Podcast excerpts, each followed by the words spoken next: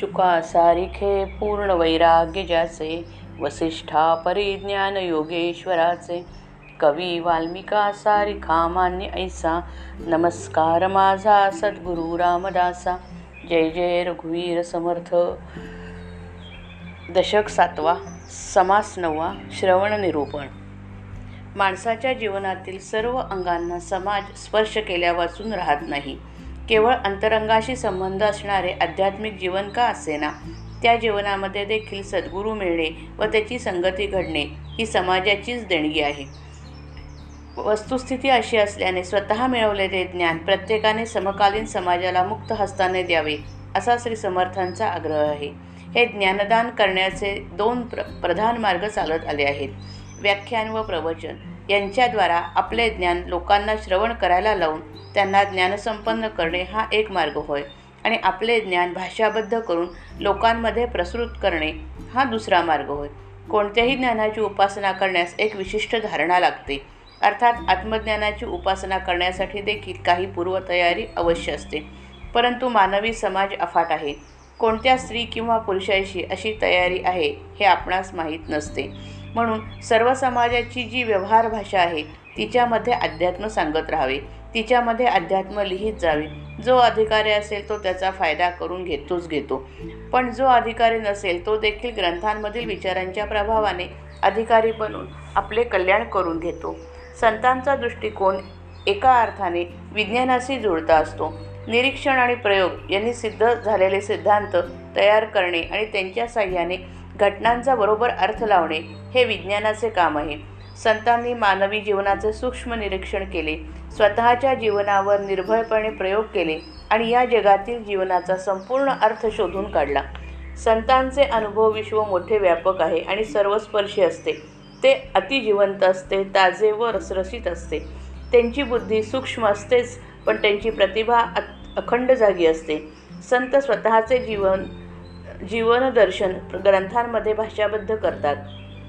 अर्थात ग्रंथ कसा असावा याबद्दल त्यांचे विचार थोडेसे भिन्न असतात. श्री समर्थांचे तर म्हणणे असे की ग्रंथांच्या बहिरंगापेक्षा त्यामध्ये ग्रंथाची भाषा पण आली. त्यांच्या अंतरंगात फार महत्त्व असते. संत जी भाषा वापरतात तिच्यामध्ये स्वतःचा अफाट अनुभव गच्च भरण्याचा प्रयत्न करतात. म्हणून संत ग्रंथांमध्ये जेथे तेथे अनंताला गवसणी घालणाऱ्या कल्पनांचा सुकाळ आढळतो. ग्रंथांमधील शब्दांचा आधार घेऊन वाचक तर जर अतिंद्रिय अव्यय अव्यक्त आणि अनंत सद्वस्तूच्या अनुभव क्षेत्रामध्ये शिरू शकला तर तो ग्रंथ ग्रंथ या नावास पात्र समजावा. तो ग्रंथ खरा उत्तम की जो अभ्यासला असता वाचकांच्या अंतरंगावर खोल परिणाम करतो आणि त्याच्या जीवनाला ताबडतोब अध्यात्माचे वळण लागते. इतकेच नव्हे तर वाचकाचे अनेक संशय फिटून आत्मस्वरूपाबद्दल त्याची निश्चित धारणा झाली पाहिजे. सांगण्याचा सारांश असा की सामान्य माणसाचे स्वार्थी व अहंकारी जीवन अनेक अश अशुभ वासनांनी लिडबिडलेले असते. श्रवणाने अथवा ग्रंथसेवनाने त्या जीवनात आमूलाग्र बदल घडवणे घडणे अवश्य असते. यासाठी माणसाने पुन्हा पुन्हा श्रवण करावे किंवा एकच ग्रंथ अहोरात्र अभ्यासावा. श्रीराम आता श्रवण कैसे करावे तेही सांगी जाईल अग अगवे. श्रोता अवधान द्यावे एक चित्ते. एक वक्तृत्व श्रवणी पडे तेने जा झाले समाधान मोडे. केला निश्चय विघडे अकस्मात ते वक्तृत्व त्यागावे जय माईक स्वभावे. जेथे निश्चयाच्या नावे शून्याकार. एका ग्रंथे निश्चय केला तो दुजयाने उडविला. तेने संशयोची वाढला जन्मवरी. जेथे संशय तुटती होय आशंका निवृत्ती अद्वैत ग्रंथ परमार्थी श्रवण करावे. जो मोक्षाचा अधिकारी तो परमार्थ पंथ धरी प्रीती लागली अंतरी अद्वैत ग्रंथाची. जेणे सोडिला इहलोक जो परलोकीचा साधक. तेणे पहावा विवेक अद्वैत शास्त्री. जयास पाहिजे अद्वैत तया पुढे ठेविता द्वैत. तेणे क्षोभेल उठे चित्त. क्षोभले उठले उठे चित्त तया श्रोतयाचे आवडी सारिखे मिळे तेणे सुखची उचंबळे नाहीतरी कंटाळे मानस ऐकता ज्याची उपासना जैसी त्यासी प्रीती वाटे तैसी तेथे वर्णिता दुजयासी प्रशस्त न वाटे प्रीतीचे लक्षण ऐसे अंतरी उठे अनायासे पाणी पाणवठे जैसे आपणची धावे तैसा जो आत्मज्ञानी नर तयास नावडे इतर तेथे पाहिजे सारासार विचारणा ते जेथे कुळदेव्या भगवती तेथे पाहिजे सप्तशती. इतर देवांची स्तुती कामा नये सर्वथा.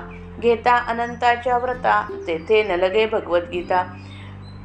साधू जनासी वार्ता फळाशेची नाही. वीरकंकण घालिता नाकी परी ते शोभा पावे नाकी.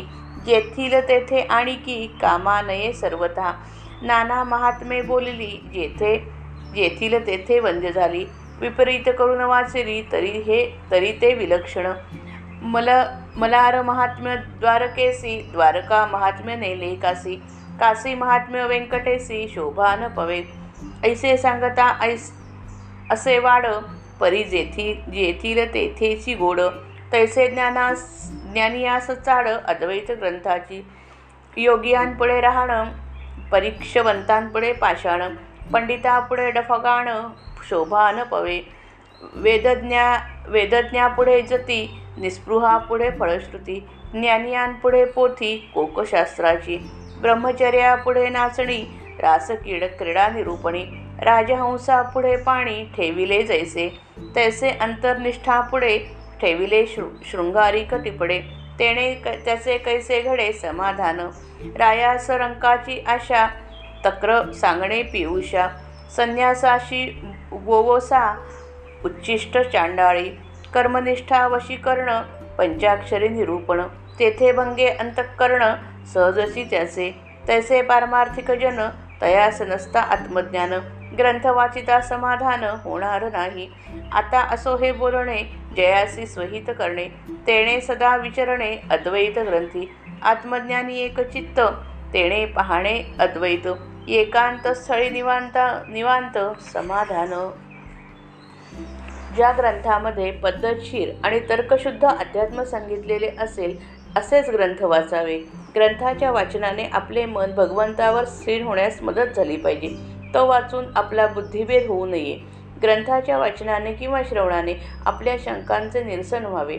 अशा प्रकारचे जे अद्वैत ग्रंथ असतील ते वाचावेत. श्रवण कसे करावे ते नीट सगळे सांगतो. श्रोत्यांनी एकाग्र मनाने लक्षपूर्वक ऐकावे. एखादे प्रवचन असे असते की ते ऐकल्यावर झालेले समाधान भंग पावते. मनाचा झालेला निश्चय चढदिशी उडून जातो. असे भ्रमात्मक व हानिकारक वक्तृत्व अगदी सोडून द्यावे. कारण त्यामध्ये निश्चय निर्माण करण्याचा अभाव असतो. गंमत अशी होते की एक ग्रंथ वाचल्यावर मनाचा अगदी निश्चय होतो. पण त्याच विषयावर दुसरा ग्रंथ वाचला की मनाचा निश्चय उडून जातो. अशा रीतीने जन्मभर मनाचा अनिश्चितपणा कायम राहतो. म्हणून ज्या ग्रंथांनी संशय नाहीसे होतात शंका निरसन होतात असेच परमार्थपद अद्वैत ग्रंथ श्रवण करावे. ज्याला मोक्षाची तळमळ लागते तो परमार्थाचा मार्ग धरतो. त्याच्या मनात अद्वैत ग्रंथांबद्दल प्रेम उत्पन्न होते. या जगाची आसक्ती सोडून जो परमार्थ साधण्याची तयारी करतो त्याने अद्वैतामधील आत्मानात्मक विवेकाचा अभ्यास करावा. ज्या साधकाला अद्वैत हवे असते त्याच्यापुढे द्वैताचे विवेचन केले तर त्याला ते अगदी आवडत नाही. आपल्या आवडीसारखे ऐकायला मिळाले तर माणसाच्या अंतःकरणात सुखाच्या लाटा उचंबळतात. नाही तर ग्रंथ ऐकताना मनाला कंटाळा येतो. जो ज्या जो ज्या देवतेची उपासना करतो तिचे प्रेम त्याच्या त्याच्या अंतर्यामी असते. त्याच्यापुढे इतर देवतेचे वर्णन केले तर त्याला प्रशस्त वाटत नाही.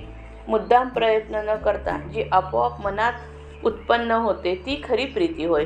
पाणी उतारा उतारावर जसे अनायसे जाते वाहते तसा प्रीतीचा स्वभाव आहे. आत्मज्ञानी पुरुषाला सारासार विचाराचीच खरी आवड असते. ज्याला ज्याची आवड असते तेच त्याच्यापुढे ठेवण्यात मौज असते. परमार्थ मार्ग चालण्यास प्रापंचिक ग्रंथ किंवा व्रतवैकल्य दान यांच्या फळांचे वर्णन करणारे ग्रंथ कुछ कामाचे असतात. साधकाला अद्वैत ग्रंथच नेहमी आवडतात. जो आत्मज्ञानी माणूस आहे त्याला इतर विषय आवडत नाहीत. आत्मानात्मक विचारांनी भरलेले ग्रंथ त्याला आवडतात.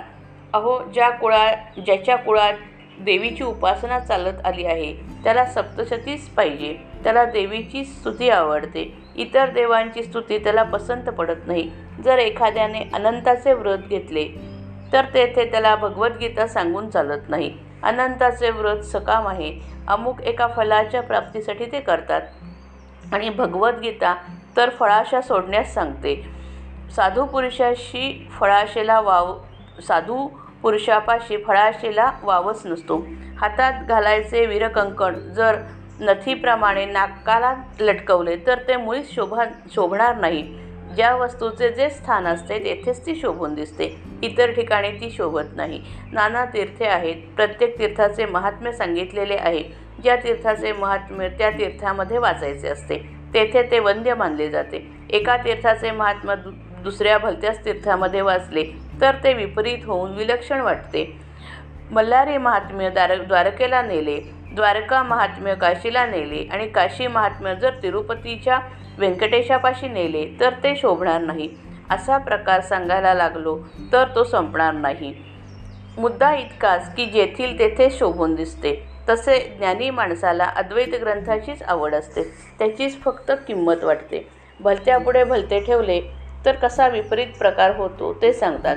योगासमोर भूताटकीचे प्रयोग केले. रत्नपारखी जवाहिऱ्यासमोर रत्नाऐवजी एखादा दगड ठेवला किंवा विद्वान माणसासमोर तमाशातील गाणे गायले तर ते शोभणार शोभणार नाही. वैदिक कर्मानुष्ठान करणाऱ्यासमोर एखादा कर्मसन्यास केलेला संन्यासी उभा केला जो खरा निस्पृह आहे त्याच्यापुढे कर्माच्या फलांचे वर्णन केले किंवा एखाद्या ज्ञानी महापुरुषासमोर कामशास्त्राची पोथी ठेवली तर ते शोभणार नाही. समजा एक ब्रह्मचारी आहे त्याच्यासमोर नाचणारी कलावंतीण आणून उभी केली किंवा निर्गुण निवि निर्विकार ब्रह्मस्वरूपाच्या वर्णनामध्ये शृंगारप्रधान रासक्रीडा करण्यास आरंभ केला. किंवा एखाद्या राजहंसासमोर नुसतेच पाणी आणून ठेवले तर ते शोभणार नाही. तसे अंतरंगातील स्वस्वरूपामध्ये रंगलेल्या एखाद्या आत्मनिष्ठासमोर जर एखादे शृंगाराने भरलेले चोपडे ठेवले तर त्याचे समाधान होणार नाही. एखाद्या भिकाऱ्याला क्षुद्र वस्तूची लालूच दाखवणे बरोबर आहे पण एखाद्या राजाला त्याच वस्तूचे आमिष दाखवणे वेडेपणाचे होते. किंवा अमृतासमोर ताकाची स्तुती करी सुटणे अयोग्य किंवा एखाद्या वैराग्य संपन्न व पवित्र संन्यासाला पुष्ट्या चांडाळ चांडाळीचे व्रत घेण्याचा आग्रह करणे शोभत नाही. पुष्टी चांडाळी नावाची एक अगदी हलक्या प्रतीची देवता आहे. तिचे व्रत घ्यायला घ्यायचे ते असे. दोन जेवणांच्या मधील काळात तोंडात भाकरीचा तुकडा सतत ठेवायचा आणि तिच्या मंत्राचा सतत जप करायचा. एखाद्या वेदविहित कर्मानुष्ठान करणाऱ्या पवित्र माणसाला वशीकरण प्रयोग सांगितला किंवा जारणमारण उच्चाटन इत्यादी हीनमंत्राच्या नादी लागणाऱ्याला लागणाऱ्या पंचाक्षऱ्याला ब्रह्ममायेचे निरूपण सांगितले. तर त्याचे अंतःकरण विटल्या वाचून राहणार नाही. त्याचप्रमाणे ज्यांना खरी परमार्थाची आवड आहे अशा साधक वृत्तीच्या माणसांना आत्मज्ञानच पसंत पडते. ते ज्या ग्रंथांमध्ये आढळत नाही तो ग्रंथ वाचून त्यांचे समाधान होत नाही. साधक वृत्तीच्या माणसाला ग्रंथ उपयोगी पडतात यात शंका नाही परंतु जे ग्रंथ उपयोगी पडतात त्यांची लक्षणे कोणती ते आता सांगतात. आत्मज्ञानाचे सुस्पष्ट वर्णन करून साधन मार्गाचे यथोचित वर्णन करणारे ग्रंथच परमार्थी माणसाला उपयोगी पडतात. आता हे बोलणे पुरे. ज्याला आत्मकल्याण साधायचे आहे त्याने निरंतर अद्वैत ग्रंथाचे परिशीलन करत राहावे. आत्मज्ञानी आत्मज्ञानाची साधना करणाऱ्या साधकाने अत्यंत निवांत अशा एकांत स्थानी जावे. तेथे अगदी एकाग्र मनाने अद्वैत ग्रंथ अभ्यासावे असे केल्याने त्यास समाधान होईल. श्रीराम जय राम जय जय राम.